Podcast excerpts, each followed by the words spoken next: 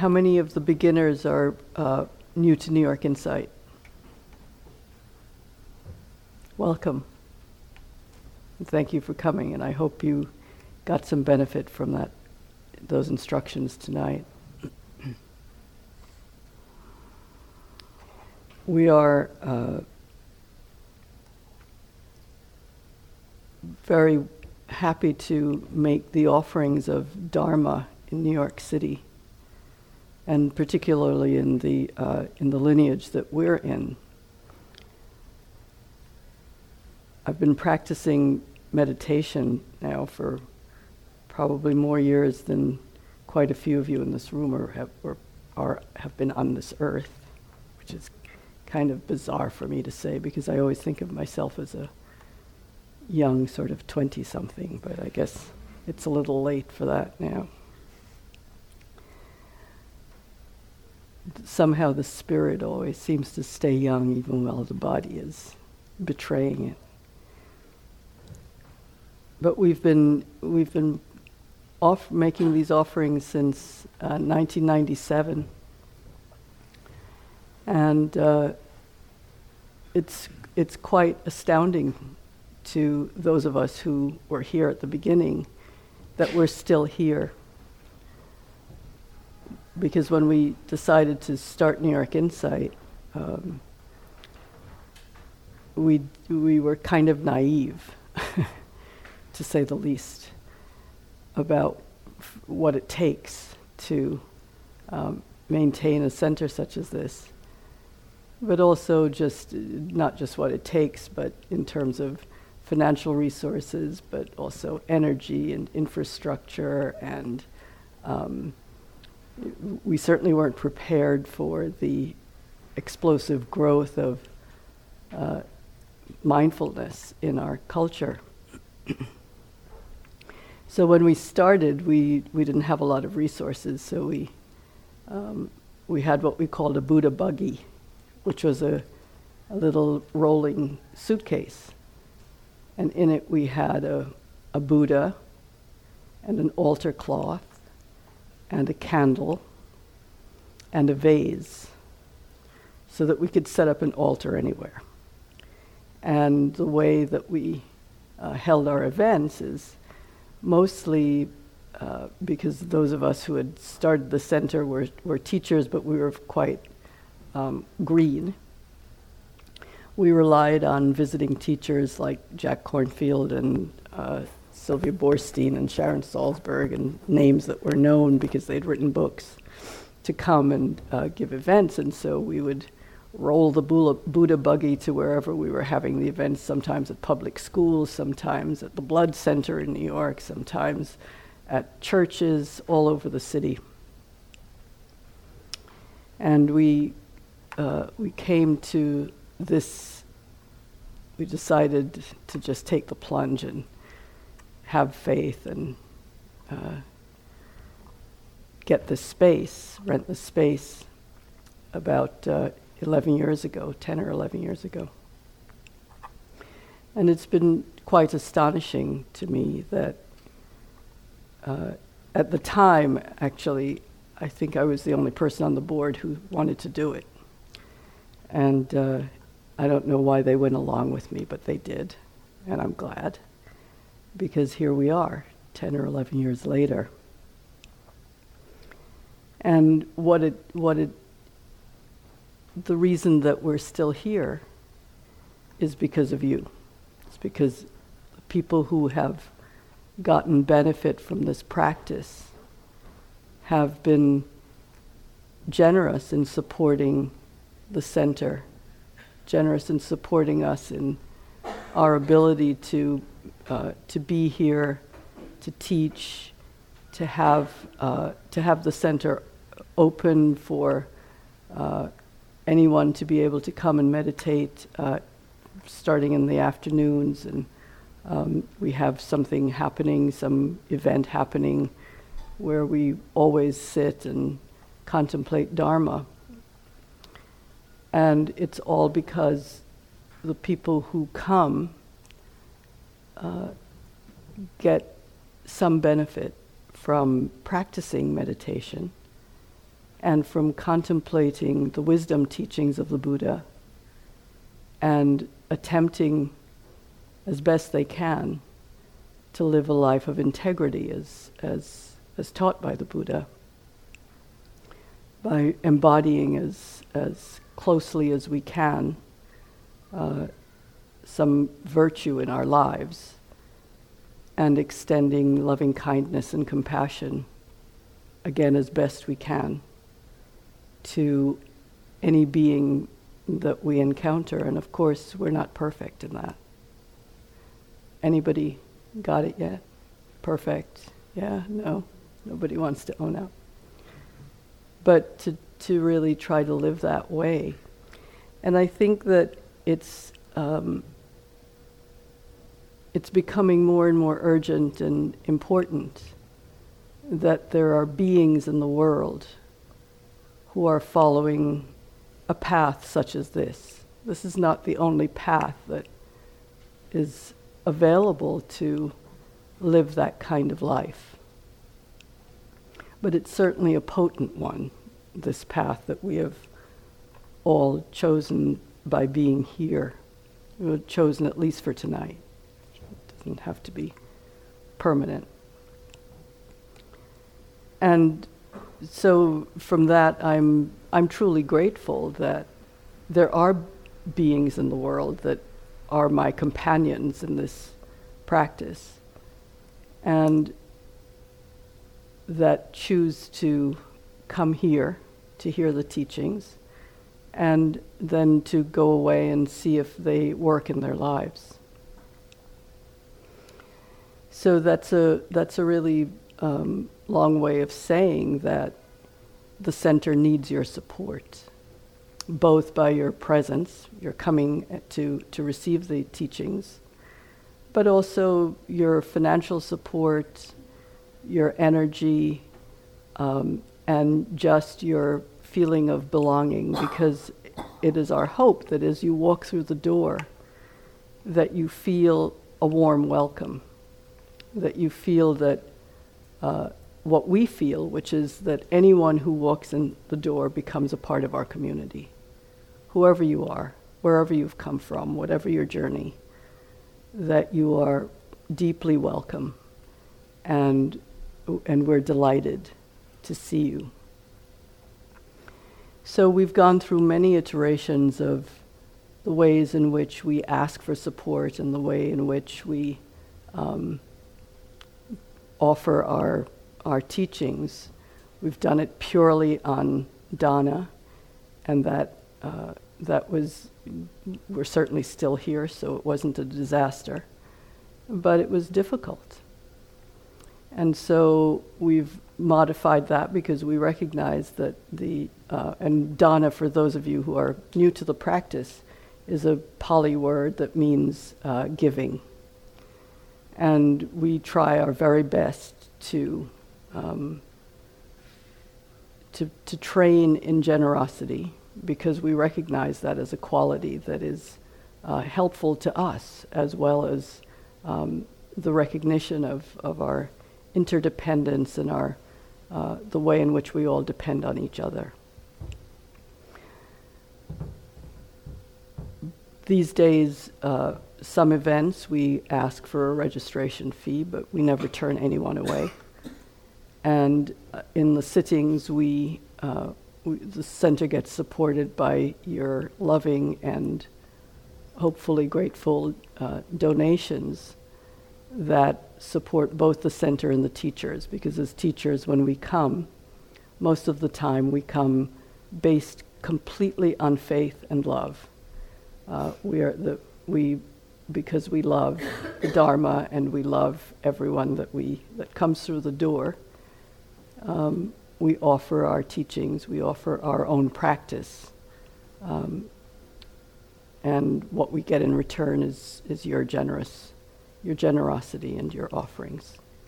So we have a box in the back, and um, if you're so moved and you wish to support us, um, you're invited to make a donation.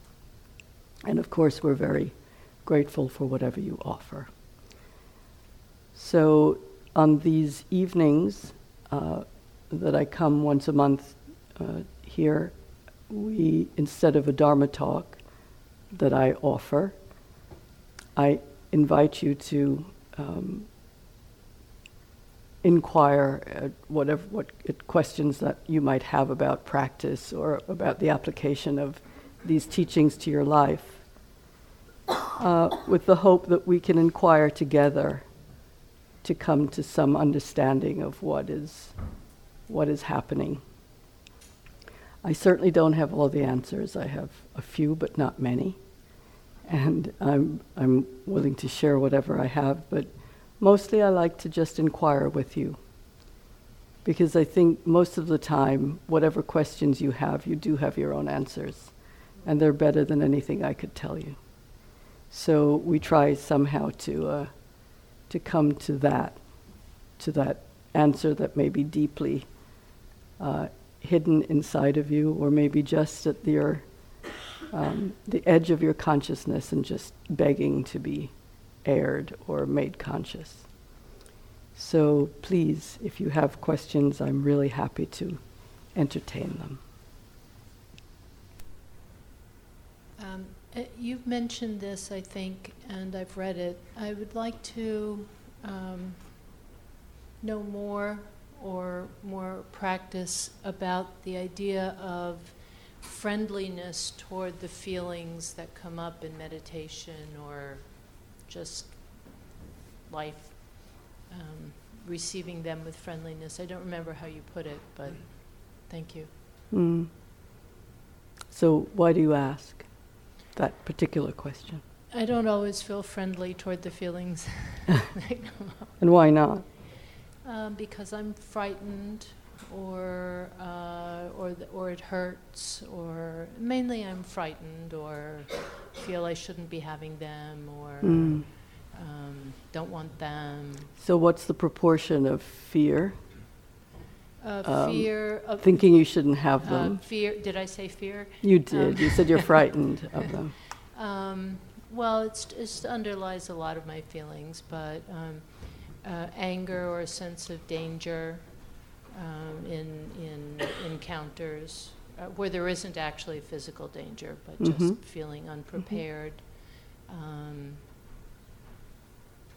mm.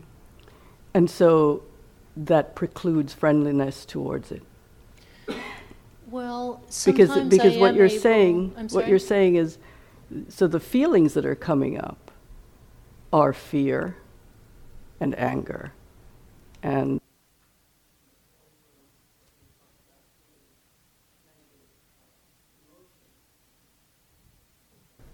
negative emotions uh, and you're having a hard time being friendly towards them right and judgment and all all of these and sometimes i am but i i feel i don't have a sort of practice to turn to mm-hmm so, do you do metta practice? I don't know. You don't know what metta practice is? Ah, okay.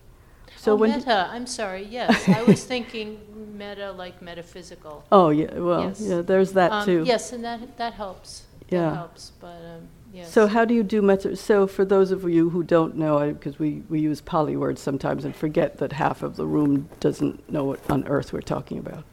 So metta, uh, M E T T A, uh, not M E T A, which is a different meaning, uh, is, a, is a Pali word that means, uh,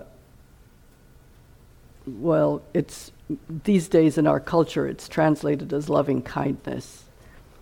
I like to uh, translate it more as love, but to distinguish what it means, what, what kind of love it is. And, you know, since we're at Martin Luther King's birthday today, actually. Um, uh, the word agape that he used to signify a kind of uh, universal love is what is meant in the, the Buddhist teachings about uh, metta.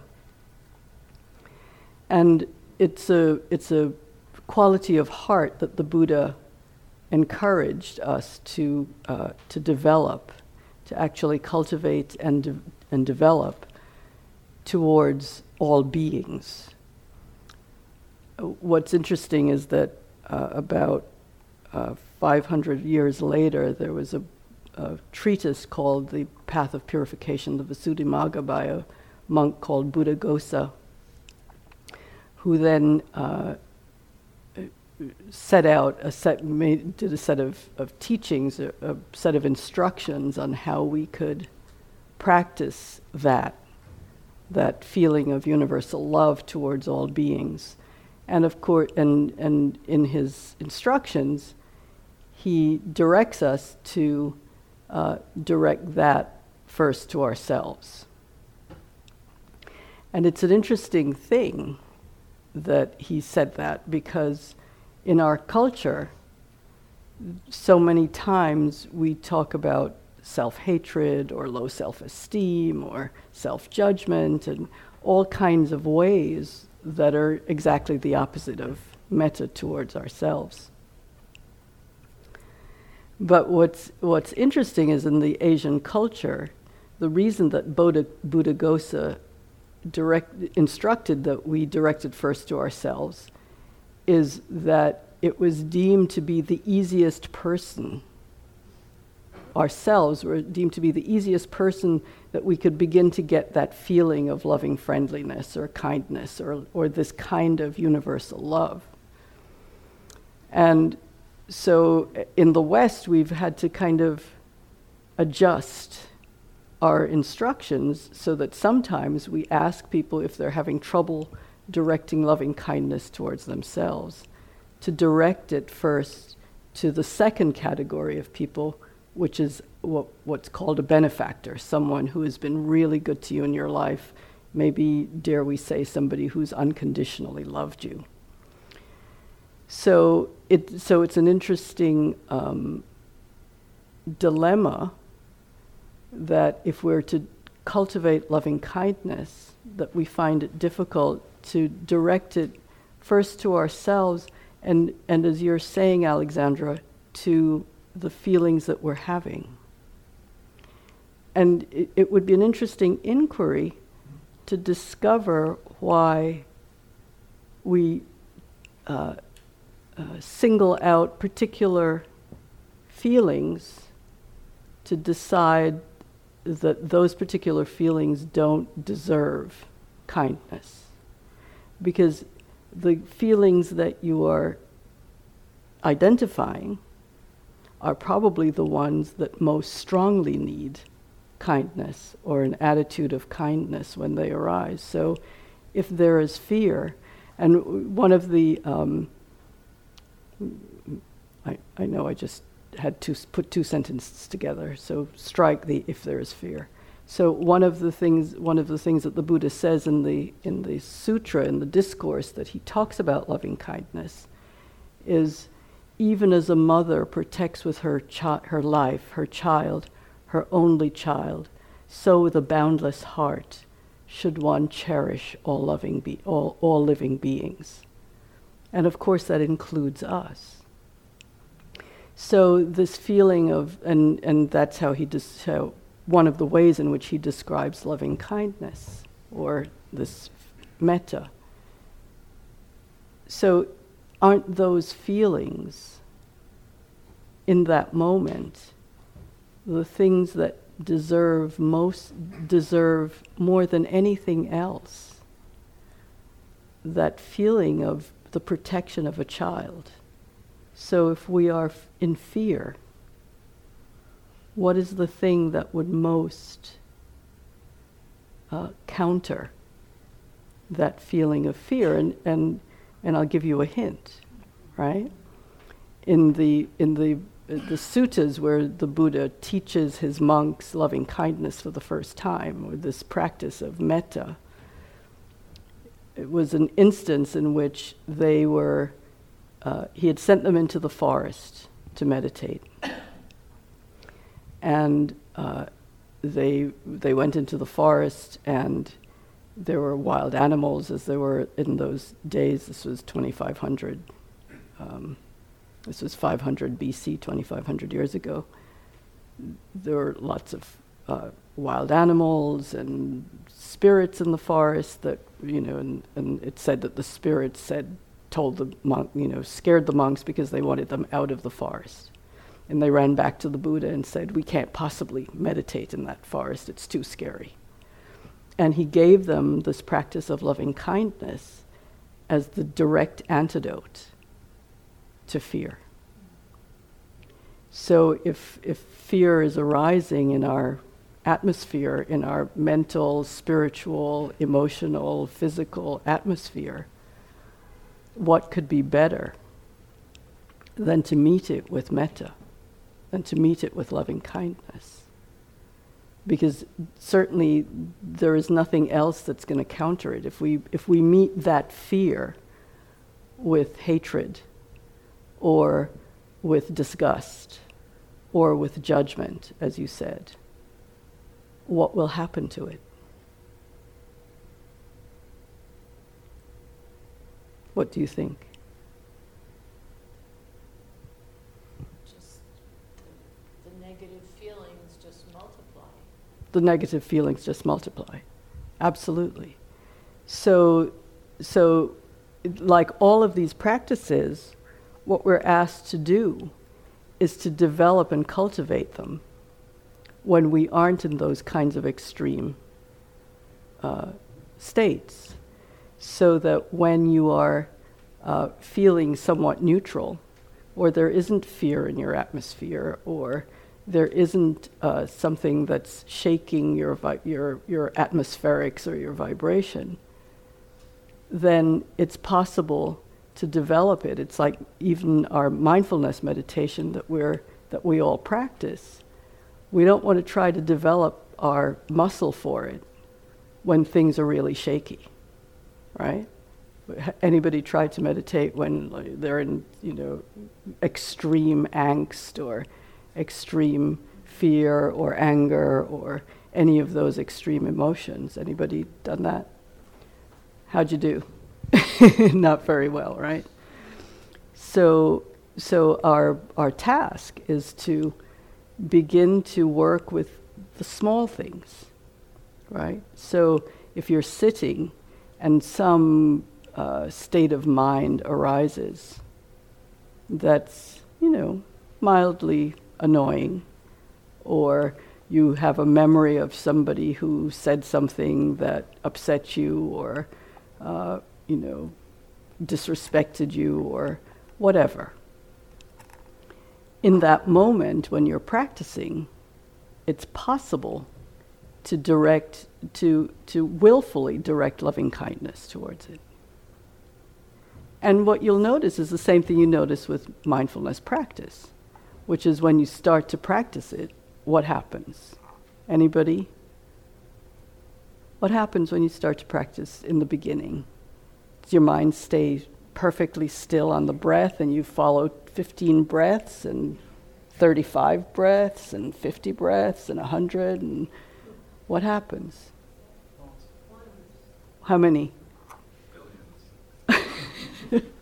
so, you know, so thoughts come, right? And, and in, but in that moment, things are pretty neutral.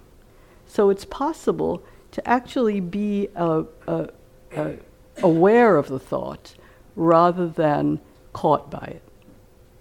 Right? And that can be just for a split moment, a split second, and then the mind just comes right back in. Uh, you know, you have an, a moment of awareness, and then something else happens, you know, a sound happens and it triggers something else, and the, you know, and then this happens, and then a memory happens, and then a story happens, and before you know it, you're five minutes into the story, and what happened? I thought I was following my breath. Oh my God, where's my breath? Oh, I can't even catch my breath. Oh, sound familiar, right? yeah, and in that moment, it's actually possible to just stop and address love to yourself. Oh, look at this. Because what's happening in that very moment is you're recognizing your humanity. And you gotta love us. I mean, we're a mess, right? You gotta love us, right? So, So if you start to practice with loving kindness, with the very small things, very small things, just even noticing the mind wandering. Like, oh, darling. So that instead of saying, oh, Alexandra, there you go again, your mind is just off the blah, blah, blah, blah, blah, it's like, oh, dearest, come back, come back. Darling, come back. And a, and a kind of feeling of soothing rather than a feeling of annoyance. And it may take training because our habit is to denigrate ourselves, to punish ourselves, to judge ourselves, to criticize ourselves. You know, the self critic comes up all the time in the voice of your mother or your father or your teachers or your, you know, your siblings. And so to counter it is, is, um, is, has to be a practice. It's not something that you just decide today, well, that's how I'm going to be now from now on. And think that the force of, the karmic force of, of your habits or, or the momentum is going to slow down right away.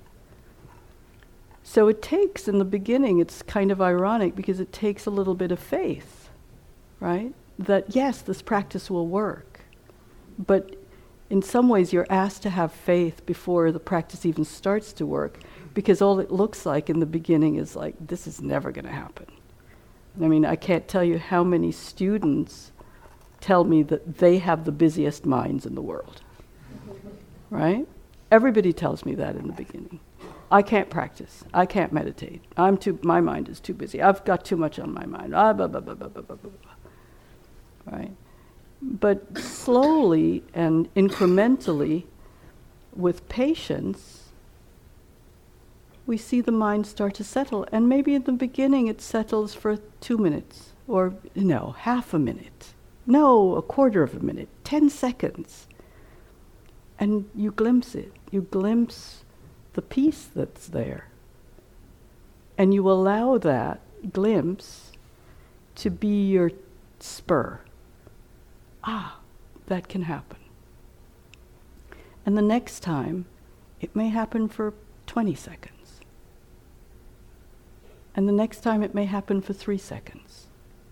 And the next time, it happens for seven seconds. It, it, it's not a straight line, it's an arc. And all of these practices invite you to understand the human heart that has fear, it has hatred, it has anger, it has love, it has beauty, it has mystery. It has all of those qualities, and our, the invitation of the practice is to enter into that fully with loving awareness. And that's a beautiful thing. But all of these beautiful things are hard won. They're, you're not going to sit down and have it just happen like that. It's over a whole lifetime. This is a lifetime's practice. And if anybody tells you this is an easy practice, run for your life. It is not true. It, it, I've encountered very few students who start with me and within three weeks they're like, got it, no problem, I'm out of here. Right? i am good, you don't have to. It, it doesn't happen. I've, I've not witnessed it. For myself, it's been years. And I still go on retreats in the first three days. I'm like, what on earth did I think I was doing? What brought me here? Why am I doing this? It's difficult. But the rewards of it are invaluable you cannot value it because it's a transformative practice that happens over a long period of time. And what happened, what's happened in my practice and in practice of people who I work with, is I see over time just this incredible beauty that emerges surprisingly for most of us. And so these negative states of mind are the exact material that you need. Thank when they come, give a real pr- anjali of thank you for showing me. They're not to be dismissed or gotten over or you know or thinking that at some point you're never going to have fear, you're never going to have anger, you're never going to have hatred. It's not that these states don't come. It's how we relate to them. I'm going to say that again. It's not that these states don't come. It's how we relate to them. And sometimes we get caught by them. And then we say or do something really stupid that we wish we hadn't said or done. And sometimes, with our practice, we see them and we say what the Buddha said to Mara on the night of his enlightenment I see you, Mara. Mara is the, um, the iconic personage in the, the night of the Buddha's awakening who comes to him and tries to get him off of his seat, right? And that's an inner, that's an inner being for all of us, right? The self-doubt or self-hatred. So to be able to, with patience and determination, stick with your practice. And in the beginning, you have to have a tiny bit of faith to say, okay, I'm going to check it out. You know, I don't know, it doesn't look, I don't know, it doesn't make sense, but I'm going to check it out. And see what happens, and then give it time to grow. So the metta practice is a practice that you can do if you really feel there's this self hatred or hatred of the states that come, because they're, they're in all hearts anger and hatred and fear and jealousy and envy and stinginess and all of those qualities. They're all, they're in every heart. So, do we hate ourselves for being human? Or do we appreciate the, our ability to transform those states? Use them, the very poison of those states can be used as the medicine that heals them if we meet them with awareness and with kindness. Does that help you? Yes. Thank you.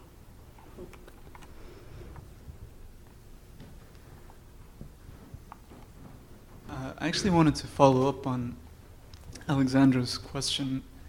Uh, she was asking about uh, fear, and uh, you were talking about using metta practice to deal with it. And my question is, what about you know, what is the teach? Is there teaching on using not loving kindness when fear comes up, but kind of um, just a sense of extreme confidence, like raising your confidence and just saying, no, kind of like, I have this. you know, this this fear because a lot of the time we're afraid of like I won't be able to do something, mm-hmm. right? I won't be able to handle mm-hmm. some situation, mm-hmm. and yeah, just saying like false, you know, I, I will be mm-hmm. able to handle this, mm-hmm. and kind of more connecting instead of with your sense of compassion for yourself, um, more like with your sense of power, mm. just like is there, did the Buddha speak about that? So this Bodhisattva, Martin Luther King, right? Right, right. He says that power is the ability to achieve, uh, to achieve purpose. It is the strength required to bring about social, political, or economic changes. I suppose we could say spiritual changes too. In this sense, power is not only desirable, but necessary in order to implement the demands of love and justice. One of the greatest problems of history is that the concepts of love and power are usually contrasted as polar opposites. And I didn't plant him, so I can. love is identified with a resignation of power, and power with a denial of love. What is needed is a re- realization that power without love is reckless and abusive, and that love without power is sentimental and anemic. Power at its best, this is the good part. Power at its best is love implementing the demands of justice. Justice at its best is love correcting everything that stands against power. So, what you're what you're bringing up is this uh, question of, and and I, I love it. I love that the woman asked about metta and the man asked about power. it's so perfect, right? I mean, this is like perfect, you know, and I wish I could have staged this. I had the, anyway. Um, you know, so you, how, how have you done with that as a practice? Like just like, you know. Have I done that? Yeah, how have you done Oh, when how you? have I done Yeah, how have you done when you've tried that power rather than love? Yeah, I think it works very well Yeah, okay. because, and I was also actually reading uh, Martin Luther King before about that on on that topic because I figured, right? I mean, if anyone combined love and power very Yeah. effectively, it's yeah, it's him. And I feel like sometimes when I try to connect with a sense of compassion mm-hmm. for myself, it's uh, sometimes it's just the ticket, right? Sometimes it's really It's just what? just the ticket. Sometimes it's Mhm. really nice Yeah. and effective, hmm but sometimes it, it, it does feel like okay, but I'm still kind of afraid. Whereas Oh, so you just want to like override it? Yeah, yeah. Sometimes I just want to be like And- enough. You know, you, you know, just like let's do this kind of thing. Let's Yeah. march. You know. Yeah. So you're talking about a fierce practice. Yeah. And that, but there's nothing, just as Martin Luther King is saying, it, there's, there's nothing that uh, makes them polar opposites, right? That, you know, either you're doing it this way or you're doing it that way. But that there is, what his point is that there is a, there's a way in which fierceness can be combined with compassion, right? And that actually they need each other so that if we if we try to to power our way into a into a situation, especially if other people are involved, good luck with that, right? In terms of what what our what our uh, result is going to be, and we've all tried it, right? Anybody not try it, right? And we know what the we know what the results are. So how, the, the question for, as, for us as Dharma students is how do we put these, these beautiful teachings into practice, right? And, and so usually, for me, what I've noticed is the answer to that is never at any extreme. It's always somewhere in the middle where I can find some balance between uh, you know, what I consider to be polarities or dualities. So that, so that one's life becomes less of trying to figure out which, which pole I want to sit on, and, and more uh, a kind of um, quest for the middle, a quest for combining these practices so that, yes, sometimes we have to say to ourselves, enough. You've done, you've done that over and over and over and over and over again, and it doesn't work. Right? So that, but if you're trying to overcome fear by powering into it, I suspect that it will just hide for a while, even if you think you're being successful, and come back with even more force.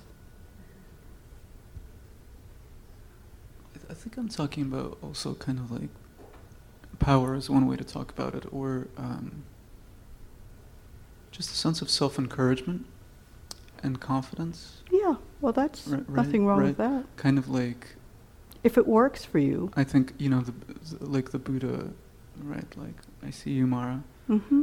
Just Yeah. gonna sit here. I can, I can do this. I'm not gonna get up from the seat until I'm enlightened. Mm-hmm. I do not care. Yeah. Mm-hmm. Yeah. Beautiful. Good luck. There was somebody back there.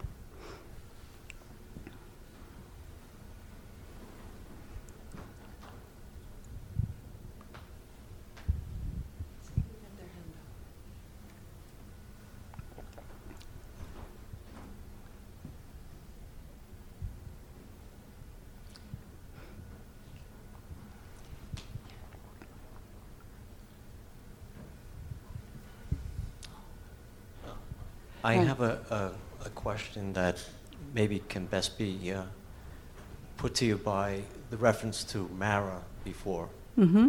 Uh, do, when we have thoughts that uh, act as distractions to our ability to calm and settle the mind, the thoughts that we have as distractions uh, seem to have a greater power by the fact that we identify with the thoughts. That we, it's a thought that when you have a th- when one has the thought, the thought is such that you think, I am thinking this particular thought, which somehow affirms the thought as true or uh, something to be attended to, but it gets that power of, of, of something that needs to be attended to by the fact that we identify with it as I am having that particular thought. Mm-hmm.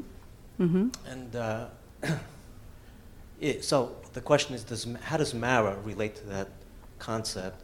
And, and how do we disidentify with the sense of, of owning the thought so that we can learn to uh, still the mind?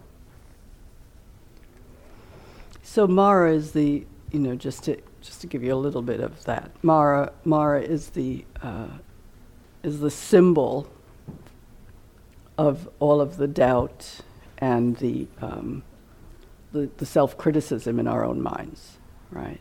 So it's Mara is not quite that, and I suppose we could say that uh, personifying a thought and thinking that it's my thought is is part of Mara's um, function, right? To trick us into believing that there is this this uh, entity that is producing anything. So, if you listen to your, th- if you if you pay attention to your thoughts, what do you notice about them? They occur spontaneously without my having to think about having to think them. Mhm. just like they come in. So what? So what? So what do you think makes you think that uh, it's I am having this thought? Uh, it just seems like there's you, that there's an identification with thought as something that is being created within the mind. So because it's it's Mhm. felt to come from one's own mind. So I've got a really great um, cure for that. So when you're having a thought, right, and it's like one of those pernicious thoughts that keeps repeating itself over and over. Anybody else uh, have that experience? They say that we have, um, I think it's something like 100,000 thoughts a day, and 98% of them we've had before, right? So it's nothing new. That's just a PS. But so when you're having when you're having a thought, and you're thinking that it's that it's your thought, and it's becoming so you're becoming so wrapped up in that identity, not a problem. Just figure it's your neighbor having the thought, and look at it. Like, what would you what what do you, what would you think if you know Dorothy was having the thought instead of you? You know that same thought. That will that's Dorothy right in front of you. not the, not the one from Oz. And I'm sorry, that was bad. Um, and uh, so, you know, it's uh, being able to disidentify with a thought is not necessarily not necessarily the only way of working with thoughts. One can actually notice the thought and notice that the thought is happening and pay attention to the process of the thought. Now, you need a little bit of stillness. You need to have been sitting for a little while to be able to really pay attention in that way, but it's really possible. It's not, it's not like some, you know, advanced practice that you have to be meditating for 100 years before you can do it. You can actually, instead of being caught by the thought, you can actually pay attention to it in such a way that you're watching it arise, stay for a little while, abide, I call it, and then fall off the cliff. It just kind of disappears. And it happens quite easily and quite automatically when you do that. So if you're caught by the content of the thought, it's impossible. Because you're so you're so wrapped up in it and it and as you described it it feels really true and it feels like yep that's that's right. I was right he was wrong he should have never spoken to me that way he disrespected me I should never speak to him again and I'm going to get my revenge right we can be caught in the in the content of it and really just sit there even though the person is not anywhere you know uh, within a hundred miles of you get completely angry and pissed off and really you know plot your revenge right? Or the same thought can arise about what somebody said to you or how they said it or what how they treated you. And instead of going there with that content notice oh a thought has arisen and immediately the spell of the content of the thought is broken when there is an, an appreciation for what the process is, to really be able to be aware of the arising of the thought, the abiding of the thought, and the falling away or the dissolving or the disappearance of the thought. So let's all do that right now. So see if you can do that.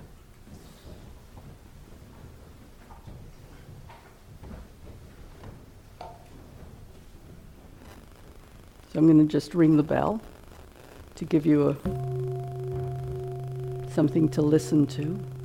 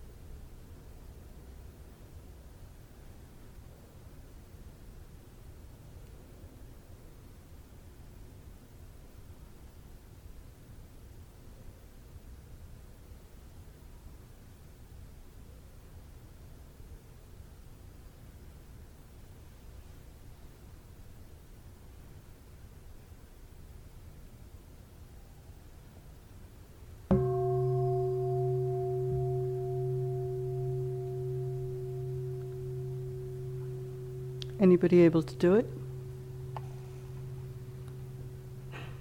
It's okay. Many, so many. Yeah, and? You know, uh, I feel like I'm accomplishing something when I, when I remember that I'm thinking, but too often I, I, I will forget that I'm even thinking, and then I have to remind myself that I'm thinking, and then I see myself thinking. So you're thinking too much about thinking.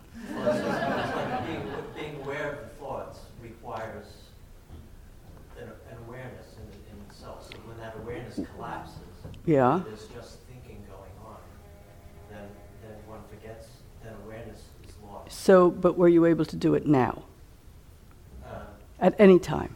oh, yeah, And what happened?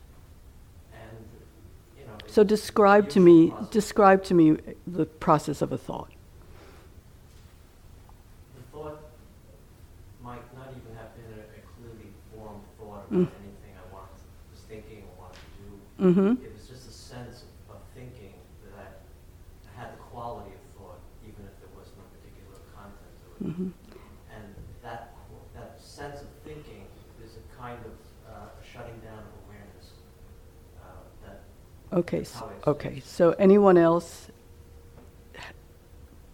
some courageous person who doesn't, wa- okay, thank you. Uh, I noticed um, a lot of different things. For example, an image of a person, and then I noticed uh, a sound outside, music, and then I noticed a sensation of uh, of itching, and then um, went back to maybe a brief thought that came up, and then an Okay, image. so when that brief thought came up, what happened?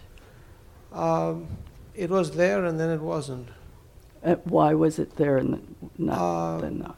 because I knew I was aware of it. So as soon as you were aware of it, what happened? It was there and there and there and then not there. Disappeared. Yeah. Then the next thing So predominated. somebody else is nodding. Is that Yeah. what your experience was? Anybody else have that similar experience? Brian, how was your experience?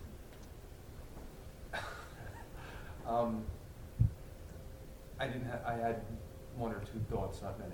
And what happened to them?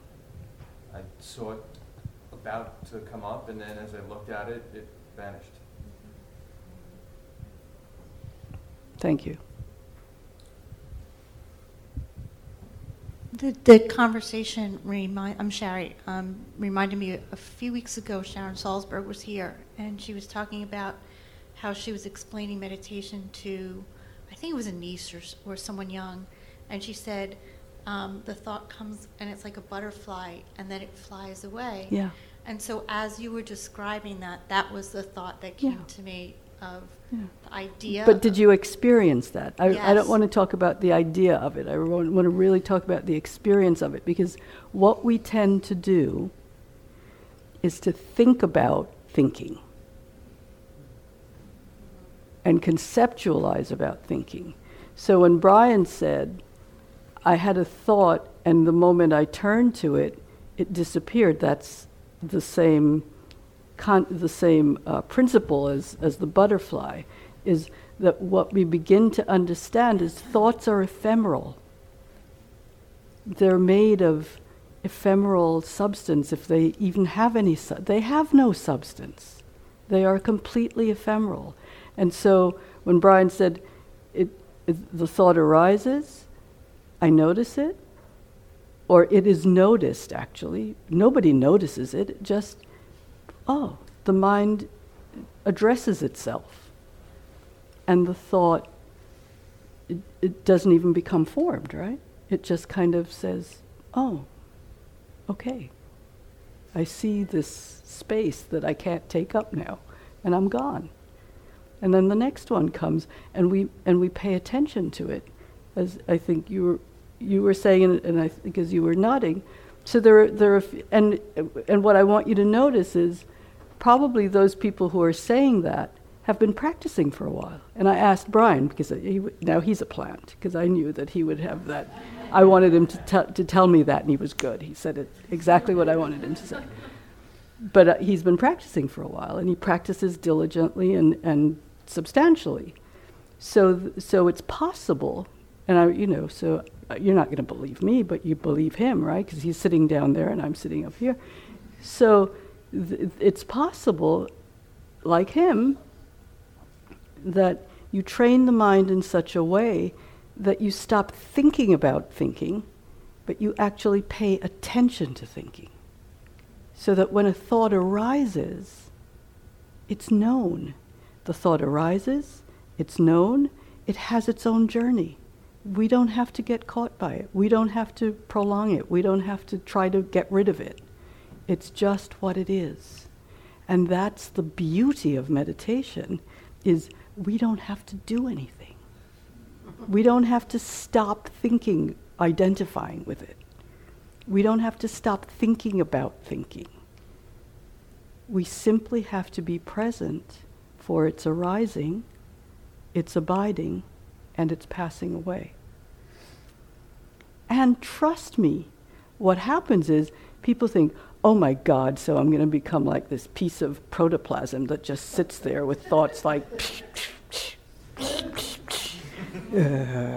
right? No, that's not what happens.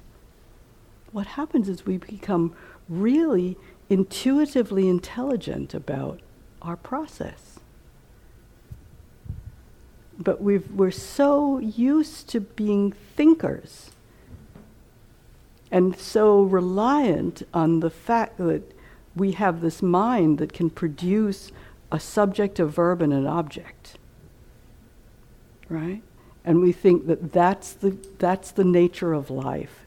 And it misleads us completely when we think that somehow putting a subject and a, a verb and an object means something that it actually means what we think that subject, verb, and object mean, but it's just blah, blah, blah, blah, blah. It really has no substance. But you can't know that by thinking. You can only know that by presence. And that's, you know, in that's really the essence of this meditation teaching. Now, we're not talking about wisdom and we're not talking about integrity, which are the other two limbs of the path along with meditation. But if we're talking strictly about meditation, that's what it brings us. It brings us this incredible body based intelligence about who we are, which is so much more reliable than all of the ways in which we drag along conditioning into our thought our thought is completely conditioned. And we think that that's what's real. It's what kind of what Harry was pointing to. We think that all of that is true because the mind is producing it. But there is a whole other piece to our existence, and that's our hearts and our bodies. And they tell the truth. The mind, eh, you know, sometimes it does, sometimes it doesn't, you know, you and sometimes we can't even tell the difference, right? So, so the practice of meditation, it's, it's amazing. It's amazing because it brings you into the body and the heart. And that you can rely on.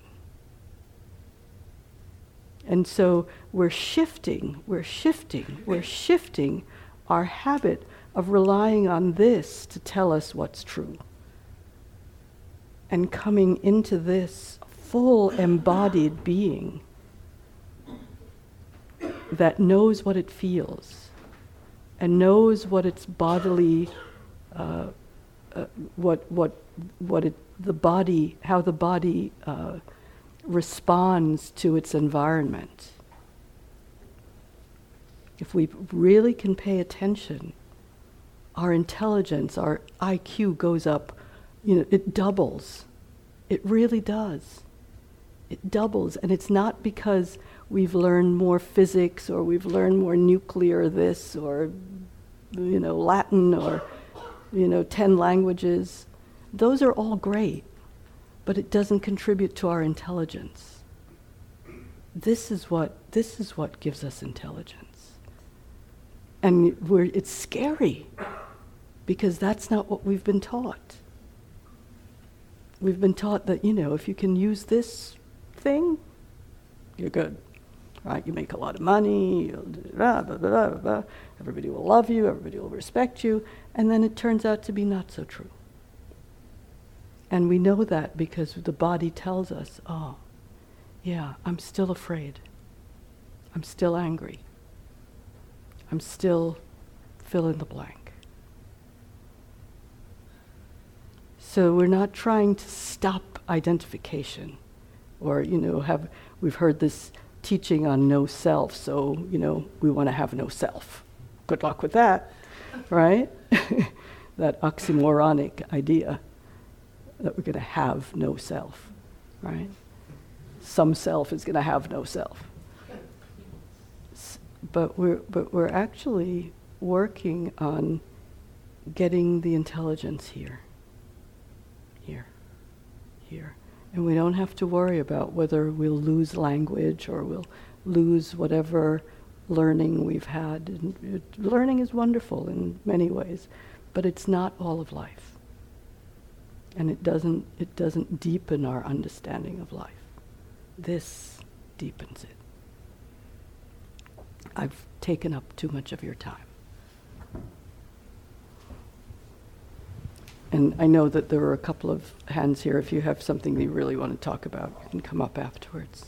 Okay. Hmm. So, our customary way of closing is to acknowledge that we've all sat here together, that we've created a community, and now we're breaking it up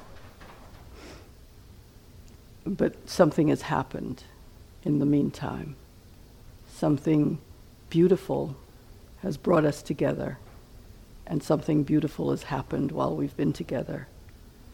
And that is, we've given ourselves an opportunity to establish this presence, to train the body and the mind and the heart in this way of being and this way of knowing. And that creates a field of merit, a field of goodness, because our interest is not in overpowering anyone or getting something that somebody else has, but really in developing our own beauty, recognizing it, whoever we are, however we are, however we've come in the door, we've come in with our own beauty. And our practice is designed, was designed by the Buddha to discover that, to uncover it. Every time we sit and pay attention, we are uncovering that beauty that we are. So we acknowledge that that's what we've done together. And each of us has had our own degree of discovery, our own degree of uncovering, and maybe all we did was sit and think for 45 minutes. And that's okay too, because there's always another opportunity to practice. And even that teaches us something, because we've been present for it. So, this merit and this goodness that we've created together, instead of holding it for ourselves, we dedicate it to the whole world. We acknowledge our interdependence this interdependence that is unbreakable between us and all of humanity.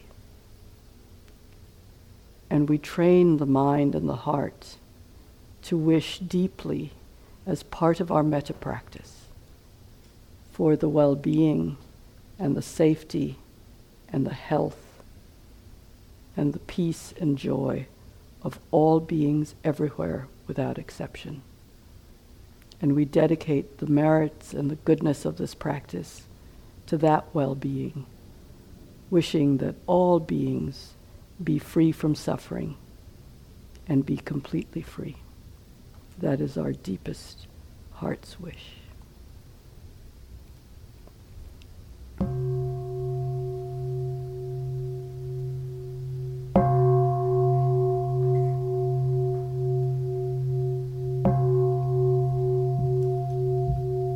Thank you so much for coming. Get home safely, please. Thank you for listening. To learn how you can support the teachers and Dharma Seed, please visit dharmaseed.org slash donate.